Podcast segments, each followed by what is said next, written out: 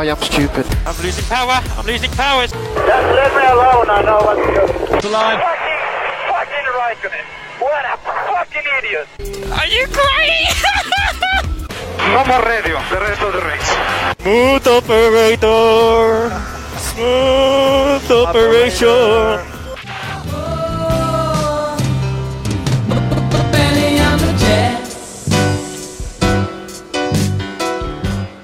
Olá e sejam bem-vindos a mais um Incidente em Análise. Estou aqui com a Melina mais uma vez para trazer conteúdo para vocês de Fórmula 1 durante a pausa de três semanas maldita, em que não temos corrida, mas pelo menos temos conteúdo trazido para vocês diretamente aqui do podcast.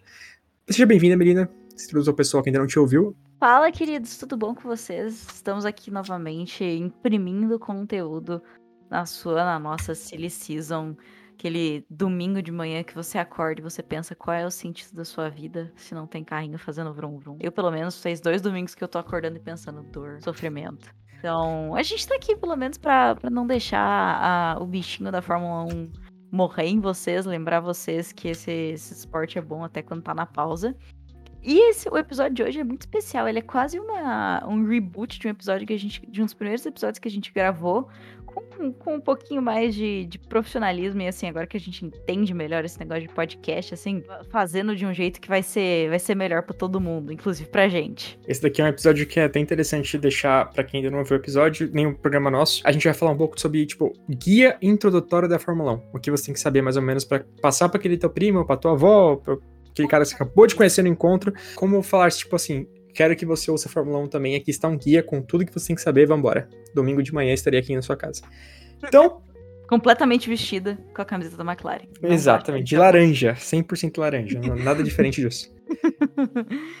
Então, gente, é é o nosso reboot do episódio introdutório, aquele, aquele guiazão mesmo pra você que tá chegando na Fórmula 1 agora, ou que quer mostrar a Fórmula 1 pra alguém, passando por todos tudo que você precisa saber pra entender esse esporte que a gente sabe que é muita coisa. Quem chegou aqui sem ter alguém pra pegar na mão deve ter, ter penado um pouco pra pra entender realmente como é que tudo funciona. Então, pra começar, Marcelo, a, a pergunta de um milhão de dólares: o que é a Fórmula 1? Fórmula 1 é um esporte a motor que já existe desde 1950. Na época ali do começo do século, as pessoas já se eh, juntavam para fazer várias corridas com carros que, se terminassem a corrida, já era bastante lucro. Não, os carros não eram todos a Ferrari, tá? Isso é dessa, essa que aconteceu com a Não. Ferrari é recente. Eh, e aí eles se juntaram no meio que aquele clube de. igual é hoje, né? Clube de galera muito rica que queria passar um pouco de perigo correndo bem rápido em um lugar fechado. E aí surgiu o campeonato de Fórmula 1, que no começo tinha apenas seis corridas no ano e era com pistas com zero segurança, era mais voltado para pessoas que queriam realmente colocar um carro e, e ter adrenalina de competição. E foi evoluindo com esses anos para ser um esporte que definiu a inovação no, e, e, tipo, guiou o esporte a motor como um todo e os carros também por consequência. Nós vimos várias inovações na Fórmula 1 em relação a motores, chassis, é, aerodinâmica, até a parte de é, embreagem, que também teve uma inovação grande do embreagem automática nascendo na Fórmula 1. Várias coisas surgiram no esporte para depois elas irem até o público geral, até outras categorias. Então a Fórmula 1 realmente é o topo da- do esporte motor e é o que guia todo mundo que gosta desse esporte, é, pelo menos no início, sabe? Que todo mundo gosta de assistir. Acho que de tudo que a pessoa mais se preocupa quando ela entra, né, é basicamente assim: o que que está, o que que está em jogo nessa competição aqui? O que, que as pessoas estão disputando por? E nesse caso eu vou deixar com a Melina porque ela adora falar isso aí. Bom, gente, a Fórmula 1, ele é um, é um- a gente, se você nunca ouviu nossos outros episódios, você não, não vai reconhecer a fala, mas se você já ouve a gente há algum tempo, você com certeza já ouviu a gente falando isso. É, é um campeonato de construtores primariamente. O que, que significa? Todas essas equipes, as 10 atuais que a gente tem no grid, elas estão competindo entre si para ver quem é que faz o melhor carro, quem é que tem o design do melhor carro. Então, essencialmente, em primeiro lugar, a Fórmula 1 é um campeonato de construtores que dentro desse campeonato de construtores tem o, o campeonato de pilotos, que são os 20, né, dois para cada equipe, que competem no campeonato de pilotos. A Fórmula 1 ela é composta por várias etapas, cada uma delas é um GP, né, um Grand, um Grand Prix, né, vamos falar com o sotaque americano, porque o sotaque francês é chato. Um Grand Prix, é, que é um fim de semana de corrida. O primeiro lugar leva 25 pontos e no final quem atingir, obviamente, né, quem atingir o maior número de pontos, leva o campeonato de construtores. Pode acontecer, como aconteceu inclusive na temporada passada, a, a equipe por qual o campeão, o campeão de pilotos corre não ser a equipe campeã do campeonato de construtores. Ano passado, o campeão foi o Max Verstappen, pela Red Bull, mas quem venceu foi a Mercedes. É por isso que muita gente, eh, de novo, vou mencionar um fato que talvez você tá na Fórmula 1 há pouco tempo você não conheça, mas muita gente falou, nossa, mas o Hamilton perdeu o campeonato e o Toto Wolff foi visto festejando que nem um maníaco depois do GP de Abu Dhabi. Por quê? Porque para as equipes o que importa mesmo é o campeonato de construtores, porque é nele que a grana entra. Quanto mais bem colocada uma equipe está no campeonato de construtores, mais dinheiro ela leva para a próxima temporada. Então, o que de fato importa para as equipes é o campeonato de construtores. Não apenas isso, né? Mas o campeonato de construtores também, ele é a questão da. Como que eu falo? De você colocar. Sempre foi assim, tá? No, na história do automobilismo, até recentemente, a equipe que é, ela coloca mais dinheiro do que ela recebe de volta, né? É um investimento muito alto para se correr na Fórmula 1. E também a ideia é que não apenas venha essa questão de avanços tecnológicos para uma equipe ou para uma construtora, mas também prestígio. A marca que está na frente vende mais carros. Isso aí é uma questão já que por exemplo, trouxe a Ford para competir na, na 24 horas de. 24 horas de Le Mans, Ford vs Ferrari, que se vocês não assistiram ainda, é um filme muito bom. Exato. Assistam esse filme maravilhoso, explica isso daí muito bem. Então, a, a, disputa na Fórmula 1 por construtores é tão importante porque também ajuda o dinheiro, obviamente ninguém quer recusar dinheiro, mas também porque a equipe que se coloca na frente se mostra mais competente. A gente sabe que geralmente realmente é o caso, uma equipe competente em engenharia, em departamento de é, estratégia, várias questões que uma equipe tem que se preocupar, e no caso a gente viu isso aí recentemente com o domínio da Mercedes, justamente por esses pontos. É, dentre esses pontos que você falou agora que cada, é, cada piloto consegue ganhar, é, a estrutura que a gente tem atual é a seguinte pontua-se dos 10, é, do, do, primeiro piloto Nem, até o décimo piloto. Assim. E a pontuação não foi sempre assim, esse aqui é só nesse ano. A pontuação ela é dividida da seguinte maneira: 25, 18 pontos, 15, 12, 10 pontos, 8, 6, 4, 2 e 1. Além disso, existe um ponto extra para a volta rápida. Dentre essa, essa diferença grande entre as posições é que a gente vê algumas vezes a batalha dos carros que estão não em primeiro ou segundo, mas sim ali correndo para ficar em sexto, sétimo, tão importante, porque dois pontos, um ponto, faz muita diferença para essas equipes, porque como a Melina falou, equipe grande igual a Mercedes e a Ferrari talvez não se importe tanto com dinheiro, mas isso pode ser a diferença para uma equipe igual, por exemplo, a Haas continuar na competição ou não. Esses pontos são disputados em uma estrutura de final de semana, que é o nosso Grand Prix, que consiste nos dias de entre sexta-feira e domingo. É, na sexta-feira e no sábado de manhã, nós temos três competições que a gente chama de prática livre, Nelas, as, equipes podem colocar os carros na pista para fazerem voltas livres, e que é, isso serve para que a equipe ganhe informação da pista e consiga preparar o carro da melhor forma possível. Geralmente, quando a gente traz aqui no nosso episódio de previsões para vocês, ah, tal equipe tá forte, tal equipe tem o melhor pneu para essa corrida, tal equipe tem vantagem, é porque geralmente a gente já pega informação colhida nessas práticas, assim como as equipes. Assim elas sabem quais pneus são melhores, qual tipo gasto de combustível naquela pista o carro tem, e assim preparam as estratégias de melhor forma. Qual o melhor setup para aquela corrida, enfim, são várias informações que são necessárias, inclusive porque Marcelo já vai explicar como é que funciona a qualificação, mas o setup do carro para qualificação e para corrida é diferente. Então eles testam esses setups diferentes na, é, nas, nas práticas livres. A partir desse ponto também, a gente tem o que a gente chama de parque fermé. O que acontece quando chega nesse ponto? A partir do sábado, quando os carros vão entrar na qualificação, eles não podem mais ser alterados. Você pode modificar algumas, é, é, por exemplo, assim, altura de asa, alguma coisinha ou outra que você pode mexer no seu carro, mas a estrutura do carro realmente ela tem que ficar fixa ali no sábado. Então, é, as equipes têm que conseguir ganhar muita informação antes do sábado para conseguir chegar na corrida com o carro preparado e bom. Quando a equipe tem, por exemplo, assim, ah, tá, o carro bateu na prática, tá, o carro é, não concluiu voltas porque o carro quebrou o motor, isso é muito prejudicial. Na qualificação, é uma disputa por volta mais rápida. Os carros saem na pista, eles correm durante três sessões que a gente chama de Q1, Q2 e Q3, e são eliminados carros de acordo com o tempo nas três sessões de maneira diferente. São 20 carros no total, na primeira, no primeiro Q1 que a gente chama, na primeiro stint de qualificação, é eliminado do 16 ao, ao 20. Depois no Q2 sai do 11 até o 15. É, e aí no Q3 a gente tem o primeiro ao décimo correndo. E geralmente isso acontece porque é, as equipes que são no topo do grid elas só realmente se importam com o Q3. Então a gente tem estratégias diferentes acontecendo, então fica mais emocionante. Às vezes você tem aquele último 11 lugar sendo disputado muito fortemente, então isso é legal de ver. É por isso que a estrutura da Fórmula 1 é assim. Já faz alguns anos já que é assim, não tem nenhuma previsão para mudar por enquanto. Muita gente gosta dele porque é onde você vê o carro com a maior potência, né? Porque eles, especialmente Sim, sim. ali no fim do, do Q3, eles estão com pouco combustível e eles não têm que se preocupar. Os, os pilotos não estão preocupados em ultrapassar, não estão preocupados em preservar pneu, porque essas são todas coisas que numa corrida contam bastante. Preservar pneu, é, preservar motor. Não, eles só querem, tipo, é o que, é o que você vai ouvir no rádio, full send it. Eles só estão sentando o pé no acelerador e tentando tirar a melhor volta. Então, é, especialmente em algumas pistas é, mais específicas, as sessões de qualify são muito legais. Inclusive, a gente fala que em Mônaco, o legal do fim de semana, por exemplo, é o sábado de qualificação, não o domingo de corrida. Exatamente. E no domingo, inclusive, o domingo de corrida, como você mencionou, é o oficial, a corrida que todo mundo para para assistir. E nela são corridas que vão até no máximo 3 horas de duração, é, contando com as paradas que pode acontecer que a gente vai explicar mais para frente. É, tem já uma, uma duração ali de é, voltas e quilometragem meio que padrão. Geralmente dura entre uma hora e 42 horas de competição, caso não tenha interrupções. E ganha quem passar em primeiro. Acho que isso aí não tem muito segredo. Sempre a bandeirinha quadriculada primeiro. Antes da gente falar sobre as equipes e o grid, o que, que você vai ver quando você assistir pela primeira vez e sentar para ver um- uma corrida de Fórmula 1? Eu respondi uma pergunta importante, Melina. Fórmula 1 é carro, é piloto, é os dois, só ganha quem tem o melhor carro. Fórmula 1 Como é os dois, isso? essencialmente. Não dá pra separar piloto de carro nem carro de piloto. Você consegue ver um piloto muito bom fazendo uma performance acima da média num carro mediano.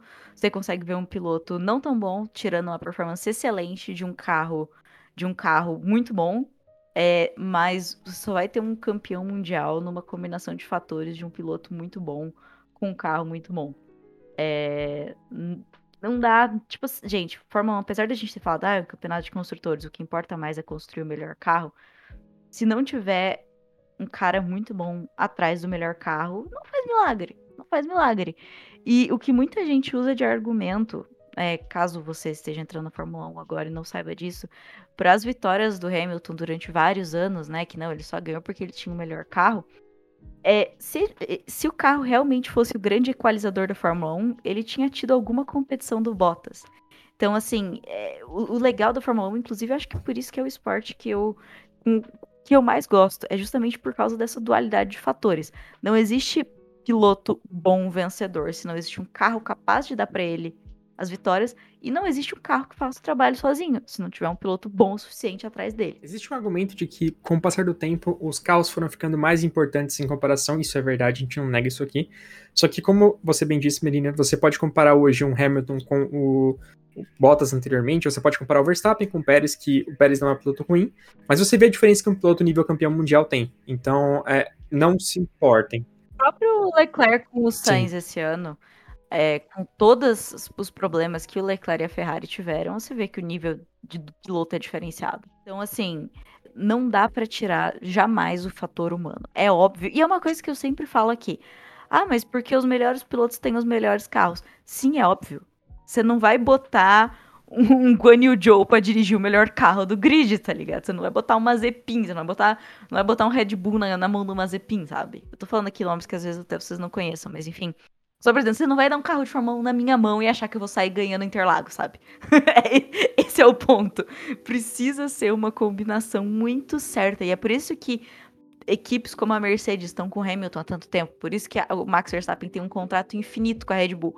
Porque quando dá certo a liga do piloto com o carro, meu amigo, vem uma dinastia aí. Já que a gente tá falando tantos nomes, né? Hamilton, Verstappen, vamos falar agora de equipes e pilotos, porque quem tá entrando agora ver um monte de nome, um monte de cor, um monte de equipe. E aí, que que que que? Vamos lá, vamos falar um pouquinho disso. A gente vai fazer uma por uma, Melina, pra dar um pouco de dinamismo, mas começa você. Fala pra gente da atual campeã Mercedes. Como eu falei, a última campeã do mundo foi a Mercedes, campeã do, do campeonato de construtores, não de pilotos. que Foi uma das coisas que não acontecia há algum tempo, né? O, campeona- o campeão de pilotos e de construtores ser diferente.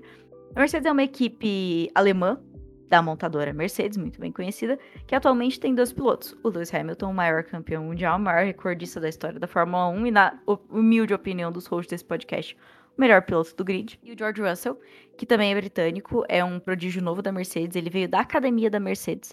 Isso é algo que algumas equipes têm, é é uma academia para treinar novos pilotos, e ele tá ali para ser a cara da Mercedes no futuro. Atualmente a Mercedes não tá tão forte quanto esteve nos últimos anos, mas ela já tá se recuperando muito rápido e se você me per- perguntar minha aposta, vai terminar em segundo no campeonato de construtores esse ano. Marcelo, e agora conta pra gente da Red Bull. Red Bull é a grande equipe desse ano, tanto em questão de pilotos quanto construtores, porque Adrian Newey, que é um dos maiores construtores de carros da história. De novo acertou na mudança de regulamento e agora o carro ele é simplesmente o melhor carro o, e também o carro com piloto absurdamente, igual você disse, já é anos na equipe, também veio da academia da Red Bull, que entende muito bem a equipe e o carro é feito para ele. E também com potencial absurdo, é o atual campeão do mundo, Max Verstappen. É, a equipe ela é, ela é, de uma montadora que, na verdade, todo o dinheiro vem de uma marca de energéticos, como vocês sabem, a Red Bull. E é estranho que uma equipe assim consiga tanta vitória, porque geralmente o grande dinheiro, o grande desempenho esportivo vem realmente de equipes que a gente chama de equipes construtoras, que seria, por exemplo, Ferrari, Mercedes. Mas a Red Bull, ela distou, é uma equipe de garagem, e ela, é, mesmo assim, compete de frente. É, dentre os pilotos, a gente tem então o Max Verstappen, que é óbvio todo mundo já está introduzido a ele, é o atual campeão, e o Sérgio Pérez, que é um campeão, que é um piloto do México, que ele é meio que um bom piloto, mas não chega próximo do Verstappen, então ele meio que ajuda ali, vocês vão ver isso é um escudeiro para poder ganhar os pontos de construtores, só que sem atrapalhar o primeiro. Para fechar ali o top 3, vamos falar dela. Ferrari, a, a queridinha desse podcast. Quando você tiver entendido um pouquinho melhor como é que funciona a Fórmula 1, começa a voltar aos nossos podcasts anteriores, você só vai ouvir esse nome aqui. Só vai ouvir falar de Ferrari. A Ferrari é a cara da Fórmula 1, como é, eu não vou saber dizer quem disse agora, mas foi alguém ali do alto escalão da Ferrari, vivo ou morto, talvez Jean Todt, enfim disse, basicamente, para exemplificar o que, que é a Ferrari. Peça para uma criança desenhar um carro e ela vai pintá-lo de vermelho. Ferrari é basicamente a cara do automobilismo no mundo, o cavalinho rampante. É a equipe mais tradicional, é a que todo mundo já ouviu falar. É o carro de, de, de rua do sonho de muita gente. Ela é, ainda que há muito tempo não ganhe nada de relevante, a Ferrari ainda é a elite da Fórmula 1, ainda é a equipe pela qual os pilotos sonham em correr, sonham em ganhar, e é uma das que tem o maior poder político na Fórmula 1. Então, assim, Ferrari e Fórmula 1 andam praticamente lado a lado, impossível separar uma da outra. A equipe italiana, sediada em, Mar em Maranello, tem dois pilotos atualmente. O Charles Leclerc, que ainda, né, teoricamente compete pelo, pelo Mundial de Pilotos, mas se a gente for olhar pela tabela de pontos, meio que não.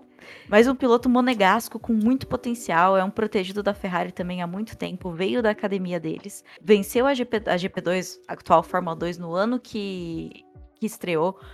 Um cara com muito potencial, muito rápido, que todo mundo aposta muito desde que entrou na categoria.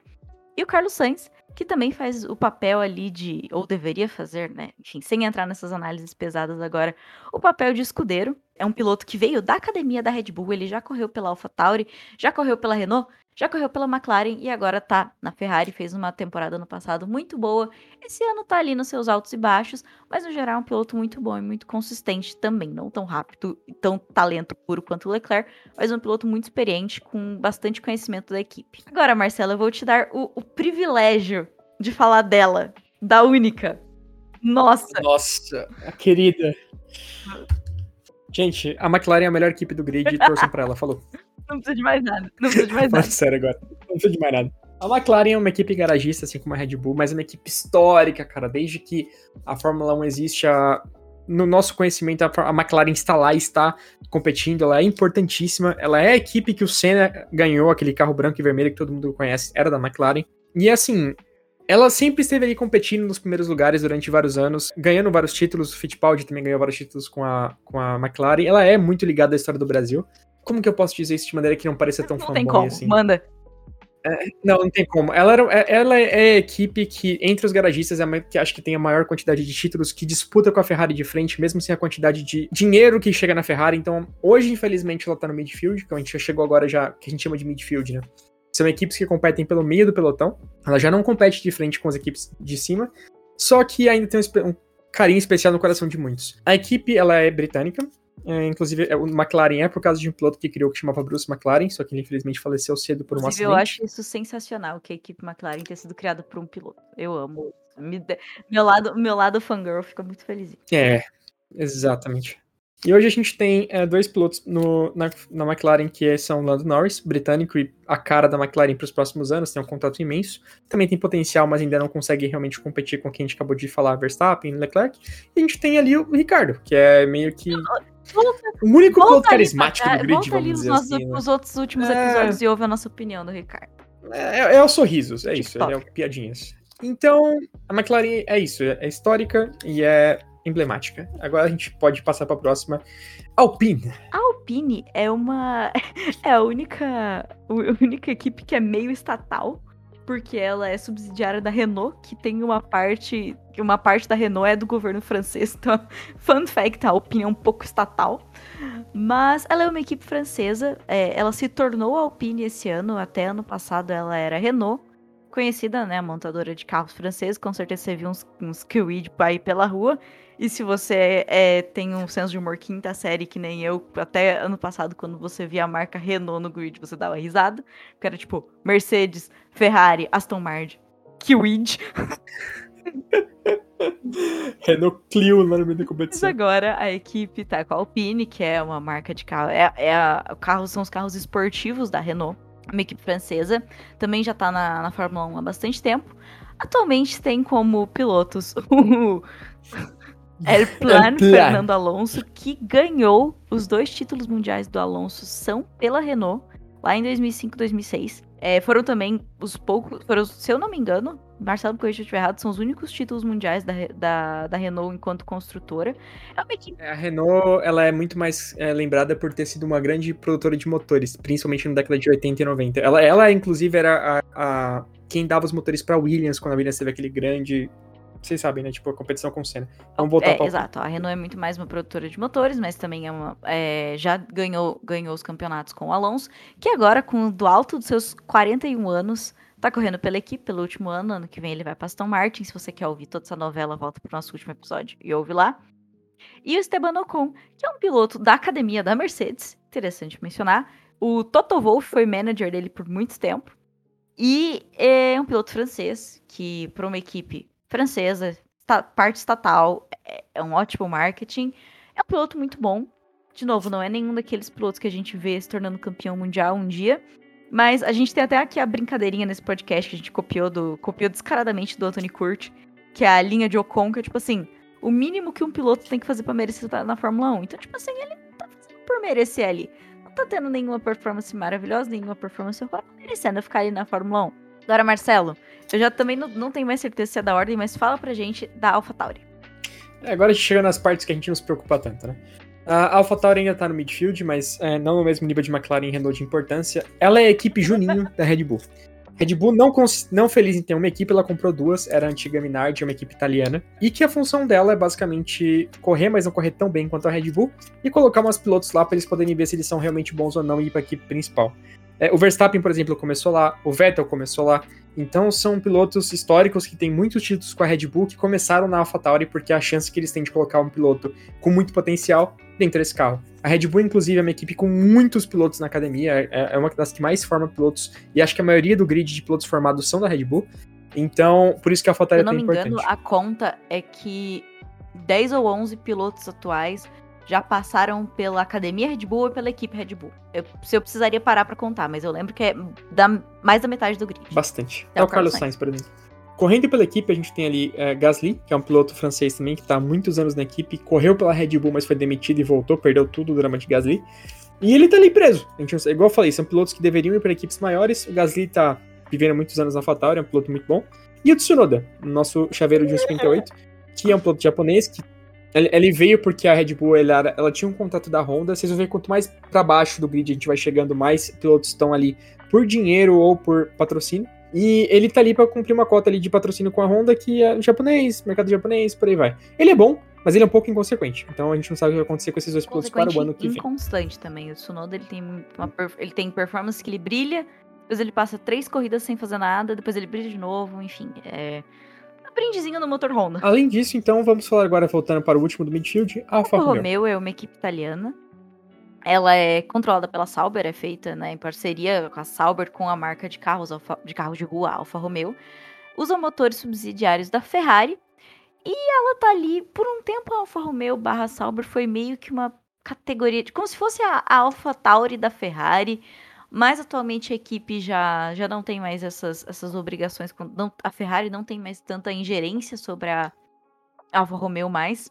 Tanto que os pilotos atualmente são o Guan Yu Zhou, que é um chinês que ficou em terceiro lugar na F2 ano passado. Assim, gente, tá ali por causa do dinheiro chinês, tá? Não que o moleque seja horrível, não é. Mas também não é- Tá ele tá abaixo abaixo da linha de Ocon.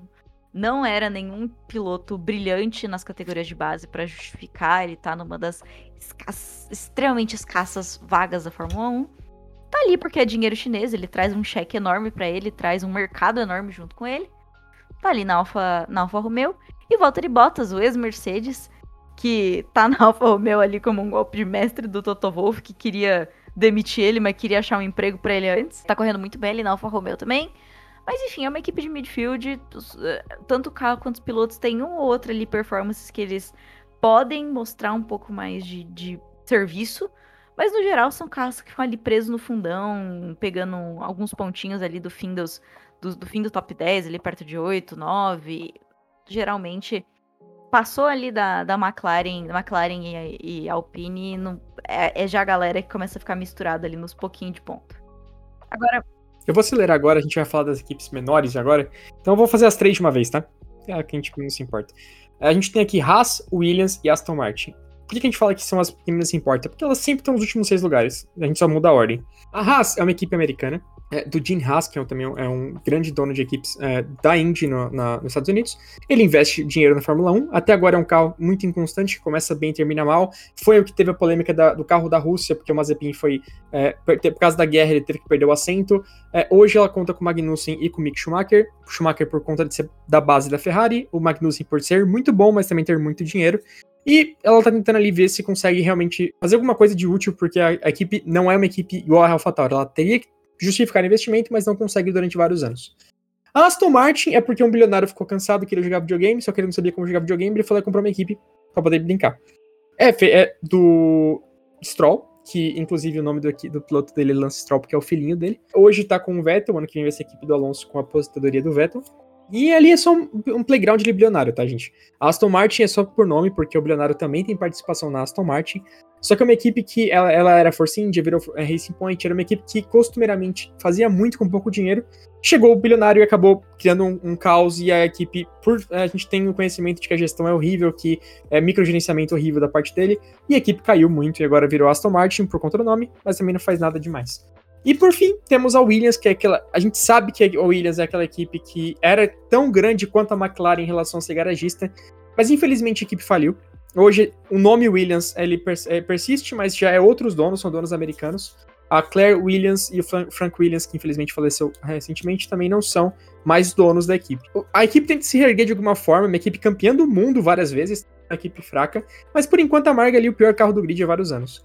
É, os pilotos ali são Alex Albon e Latifi. Alex Albon é um piloto de verdade, tá, gente? Ele é, é mas o Latifi não. O Latifi ali só é filho de bilionário também, assim como o Lance Stroll. É horrível, é o pior piloto do grid por muito, e com fé a gente não vai ter Provavelmente a, a, Williams foi comprada por um grupo norte-americano, é, então provavelmente não teremos mais Latifi no que vem, porque agora eles não precisam mais do dinheiro do pai dele. É basicamente isso. Então vamos ver se essas três conseguem se reerguer depois, mas é bem difícil. Então é isso, espero que vocês tenham gostado, que vocês tenham torcido pela McLaren a partir desse próximo episódio, porque McLaren e aí, se for pra Ferrari também tudo bem, mas só, enfim, vamos seguir em frente. Agora a gente vai seguir um pouquinho sobre realmente é, a Fórmula 1. Vamos falar um pouquinho mais de coisas mágicas, né, Marina? Fala sobre seus circuitos. O que, é que são os seus favoritos? O que é, que é uma pista de cidade, uma pista clássica? Como que é, variáveis do ambiente é, afetam os circuitos? Fala um pouquinho disso pra gente, por a favor. A Fórmula 1, vocês vão ouvir a gente falando de dois tipos de pistas. As clássicas, como o Marcelo falou, e as, os circuitos de rua. O que, que é um circuito de rua? Ele é não necessariamente um como Baku ou Mônaco, que são circuitos construídos com base em um traçado da rua, que eles pegam uma cidade, colocam a estrutura da Fórmula 1 dentro do traçado da cidade e fazem uma pista. Sim, isso acontece em alguns circuitos. Mas ele pode ser um circuito com algumas características específicas que. Um, um circuito que não foi construído especialmente para a Fórmula 1. Como, por exemplo, o circuito do Canadá, que apesar de não ser na rua, nas, nas ruas de Montreal é considerado um circuito de rua, porque ele não foi construído especificamente para a Fórmula 1. Por outro lado, os circuitos clássicos, como Silverstone, Interlagos, é, Spa-Francorchamps, entre outros, são circuitos que foram desenhados para a Fórmula 1 desde o início, são pistas de corrida que o, a ideia delas é assim, não tem, não tem traçado original, não tem nada. A gente, a traçado original assim, não tem uh, uma um lugar para trabalhar do zero. Não, a gente vai criar isso aqui do nada para ser um circuito de Fórmula 1 por excelência. É tipo pegar ali a, a Marginal Tietê e falar assim, não, a partir disso aqui vamos fazer um GP e ter que trabalhar por meio dela, sabe? É, isso é que acontece geralmente nos circuitos de rua. Nos circuitos clássicos, não. Circuito clássico é assim, tem um campadão ali, um terrenão. Mas aqui no circuito de Fórmula 1, com, óbvio, exceções, né? A gente nunca pode cravar, mas os circuitos clássicos geralmente são corridas melhores porque eles foram designados para aquilo. Circuito de rua geralmente tem menos espaço para ultrapassar, porque aqui, aquele espaço ele não foi construído para ter uma briga de carro de Fórmula 1, foi construído para as pessoas passarem no dia a dia da cidade, né? Então, é, geralmente os circuitos de rua eles são mais travancados, mais difíceis de ultrapassar. Tem o dificultador, né, que são os obstáculos naturais, que você vai no muro, não tem gravel trap, você vai no muro se você sair do traçado. Mas também, no geral, são circuitos mais difíceis de, de ultrapassar. Além disso, coisas que influenciam num, num GP. A temperatura do circuito, vocês sempre vão ver eles falando, ah, qual, a temperatura da, da, da pista tá em tantos graus. Temperaturas mais é, quentes podem causar um desgaste de pneu muito rápido. Temperaturas mais frias podem ocasionar uma dificuldade dos pneus esquentarem. Tudo isso afeta na corrida, afeta as estratégias de corrida. Se os pneus estão esquentando muito rápido, eles estão desgastando muito rápido, provavelmente os pneus macios não são adequados porque eles vão ter que ser trocados muito rápido. Se ele tá demorando para esquentar, você não vai botar pneu duro porque a pessoa, o piloto vai perder muitas, muitas voltas por não conseguir esquentar o pneu. Então tudo isso afeta a estratégia da corrida. Na Fórmula 1 nós temos três métricas importantes em relação ao que um piloto tem que ter cuidado com manutenção do seu carro durante a corrida. São elas o combustível, é, os pneus e a temperatura de peças é, no geral. Como que isso é influenciado é, na pista? O pneu, você consegue gerenciar se você quer gastar ele menos ou mais, dependendo do estilo de pilotagem que você quer fazer. Então, quando você vê pilotos igual disse a agora, ah, quero fazer a volta mais rápida, então vai lá e faz com tudo. Você gasta mais pneu fazendo isso, mas você tem uma volta mais rápida. Saber dosar o quanto que você quer gastar num ponto e outro, saber dosar o ritmo que você tem que ter pro, pro, pro pneu em relação não apenas quando você coloca ele na primeira volta, mas durante todas as voltas que você fica com ele, é o que diferencia um piloto médio do piloto muito bom. Combustível é a mesma coisa. Os pilotos eles têm como controlar ali essa questão de, ah, eu estou perdendo. A gente teve momentos em que, por exemplo, o Vettel ficou sem combustível e perdeu o pódio dele. Então, isso é uma. Não aparenta para o público, mas é uma questão que os pilotos se preocupam, eles têm que tomar cuidado durante a pista. Então, é, é raro, mas de vez em quando isso aqui é importante também. E por fim, a questão de temperatura das peças, a gente está falando aqui principalmente da parte aerodinâmica. Hoje está menor do que no, na, no último, nos últimos anos, só que quando um carro ele fica muito próximo do carro da frente por muito tempo, não ter um ar limpo, que a gente chama, ficar é, no, no ar sujo, isso aumenta a temperatura das peças, aumenta o desgaste de pneu, aumenta o desgaste de combustível, então é algo que é muito perigoso de ser feito. Nesse caso, o que, que o carro tem que fazer? Ele tem que, tipo, saber a hora certa de ultrapassar, tem que conseguir usar a melhor maneira de, ah, essa aqui é uma abertura de ultrapassagem boa, então conseguir fazer isso da maneira, da maneira mais eficiente possível. Tudo isso impacta na questão do, da habilidade do piloto durante a pista. Além disso, a gente tem também a bateria. A bateria, ela é como os motores hoje eles são meio elétricos e meio é, de combustão normal, a bateria está lá para dar um pouquinho mais de potência em certos momentos da pista. Então o piloto fala assim: ah, eu quero agora, eu quero menos, e ela é recarregada conforme o carro vai freando na pista. Quanto mais pontos de frenagem, mais carga, e você pode utilizar melhor ela durante a, a, a volta. Mas isso também fica a carga do piloto. A gente teve vários momentos em que o piloto usava, por exemplo, para se defender, outras para atacar. Então, é, estar, por exemplo, sem bateria é, deixa você extremamente vulnerável. Isso gerenciar isso é importantíssimo. E por último, a, a, última coisa que realmente está no controle do piloto é a, o DRS, que é quando você vê aquela asinha ela levantando para cima na parte de trás do carro.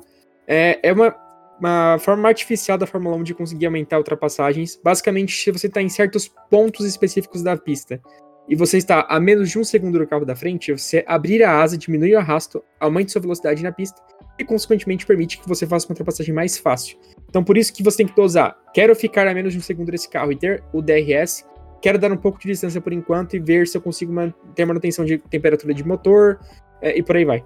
Então, todas essas questões é, de manutenção de carro estão na mente do piloto durante uma corrida e por isso é tão difícil ali durante uma. É, não é apenas uma volta, sabe? Tem muita coisa e é, os melhores pilotos fazem muito mais com menos. É, isso tudo indica a questão de o que, que os pilotos fazem em pista, mas agora a gente vai entrar num tema que não, não depende dos pilotos, pelo menos a maioria das vezes, não deveria na Ferrari. É, estratégia de corrida. Melina, você quer abordar o tema? Estratégia de corrida funciona como? Os carros estão largam na pista, com compostos diferentes de pneus, e os estrategistas, eles verificam qual o melhor composto de pneu para iniciar a corrida, qual o melhor, quando que deve parar, se deve ter overcut, undercut, basica- que são basicamente o undercut, você sair na pista antes pra conseguir voltar na frente do seu oponente, e o overcut é você esperar o seu oponente sair pra você passar ele na pista e ele voltar atrás de você. Resumidamente, Marcelo tem vídeo no nosso Instagram explicando isso muito melhor. Pode, underline incidente no Instagram. Vejam lá nossos vídeos, nas publicações, tudo que vocês precisarem tá lá. Exatamente. Então, essas estratégias de quando chamar o carro pro box, é, muitas vezes também tem as estratégias de segundo piloto. Pode ultrapassar, não pode ultrapassar, passa agora, segura um pouco mais, é, segura um pouco mais na pista. Tudo isso é definido pela equipe de estrategistas do box, pessoal que fica falando no rádio com os pilotos. Inclusive, muitas vezes a gente vê os pilotos brigando com os estrategistas. É, às vezes eles não entendem o que os estrategistas estão fazendo, eles não concordam com, os- com o que os estrategistas estão fazendo. Acontece várias vezes, por exemplo, do, do piloto querer ficar na pista mais tempo com o pneu, porque vê que ainda tá dando, o estrategista mandar ele pro box. E às vezes dá certo, às vezes não dá. Isso é uma questão do pessoal que, que tá no box ali com todo aquele monte de informações da corrida, da performance dos carros, do tempo, da performance dos pneus, enfim, são muitas informações que os caras têm que condensar para tirar o melhor resultado de uma corrida. Como a gente falou, isso não depende ou não deveria depender do piloto. O piloto, às vezes, é, geralmente, quanto mais sênior o piloto, mais as strategy calls dele vão ser levadas a sério pela equipe. Por exemplo, várias vezes a gente já viu o- a equipe, a Mercedes mandando o Hamilton ir pro box, ele falando, não, vou ficar mais um pouco. Então, os pilotos mais sênior, eles se arriscam ali a dar, dar uns pitacos na estratégia. Mas, no geral, quem, quem dita as estratégias é a equipe de. equipe que tá no. que não está no carro, né? A equipe que tá só. Equipe, Equipe de Eu estratégia. não queria usar estratégia de novo, mas é exatamente isso. Equipe que tá ali analisando os dados pra dizer pro piloto o que, que ele tem que fazer, basicamente. Porque essas, essas.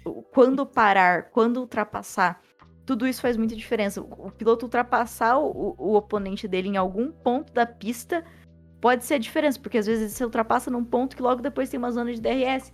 Aí o, o cara pega, pega a posição de novo. Você perdeu, você perdeu velocidade ultrapassando, você perdeu DRS. Então até questões como ponto de ultrapassagem podem ser objeto de estratégia. Então saibam, quando você estiver vendo seus pilotos correndo, fazendo vrum vrum em círculo, eles estão pensando e gerenciando muita coisa. E é por isso que vocês têm que prestar atenção nos rádios. é, durante porque isso vai, essa informação vai chegar até vocês, até que vai chegar num ponto que vocês vão pegar isso aí só de assistir a corrida. Qualquer dúvida também que vocês tiverem durante uma corrida, estamos no Twitter fazendo live é, action a maior parte das vezes, só de vez em quando que não dá. Além de é, es- essas partes que afetam em relação ao que o piloto ou a equipe controla, nós temos também bandeiras que são avisos para os pilotos de que algo ruim está acontecendo. É, tem- ou algo bom, dependendo do que você for um carro que queira ultrapassar um carro da frente. Mas basicamente são algumas cores e classificações. A gente tem a bandeira amarela simples, que é quando tem uma, um uma problema na pista, vamos dizer. Um carro, por exemplo, saiu da pista, a Ferrari pegou fogo e ficou é, Não é meme. perto Não do é muro. meme. Então, Isso aconteceu esse ano. A bandeira amarela serve para fazer com que os pilotos eles entendam que tem um perigo na pista, eles não podem ultrapassar e tem que andar de mais devagar. Uma dupla amarela significa que tem um, mesmo alguma coisa ruim aconteceu na pista, né, alguma batida, alguma coisa que não deveria estar lá. O problema é que essa- esse tipo de eh, bandeira indica que está obstruindo a passagem. Então, por exemplo, em Mônaco, quando o George Russell bateu, ele ficou parando ali metade da pista, então o pessoal teve que usar a dupla amarela para indicar que, tipo, ó, tem um carro ali, então assim, vai bem devagar, porque senão é perigoso acontecer uma tragédia imensa. Geralmente uma dupla amarela evolui para uma vermelha, que é quando a sessão é suspensa, os carros voltam pro pit stop e a corrida reinicia depois de um tempo, quando eles já conseguiram ou arrumar barreiras de proteção ou tirar o carro de uma posição muito perigosa. A bandeira verde é quando a bandeira amarela ou vermelha finalizam e todo mundo volta a ser feliz. Além disso, a gente tem a bandeira azul. Geralmente, se você for pilotar uma Williams, você vai receber bastante, porque é, o Geralmente, quando você tá, tipo, num carro devagar, você toma uma bandeira azul é porque tem um carro mais rápido que você vindo atrás. Como que você não pode competir diretamente com o carro da frente, você tem que dar passagem pro carro poder seguir a corrida dele normalmente. A bandeira preta e branca, que é quando você toma isso aí por uma punição, tipo assim, cara, por que, que você fez isso aqui? Você tá, tá, tá doido? É tipo, basicamente por comportamento antidesportivo.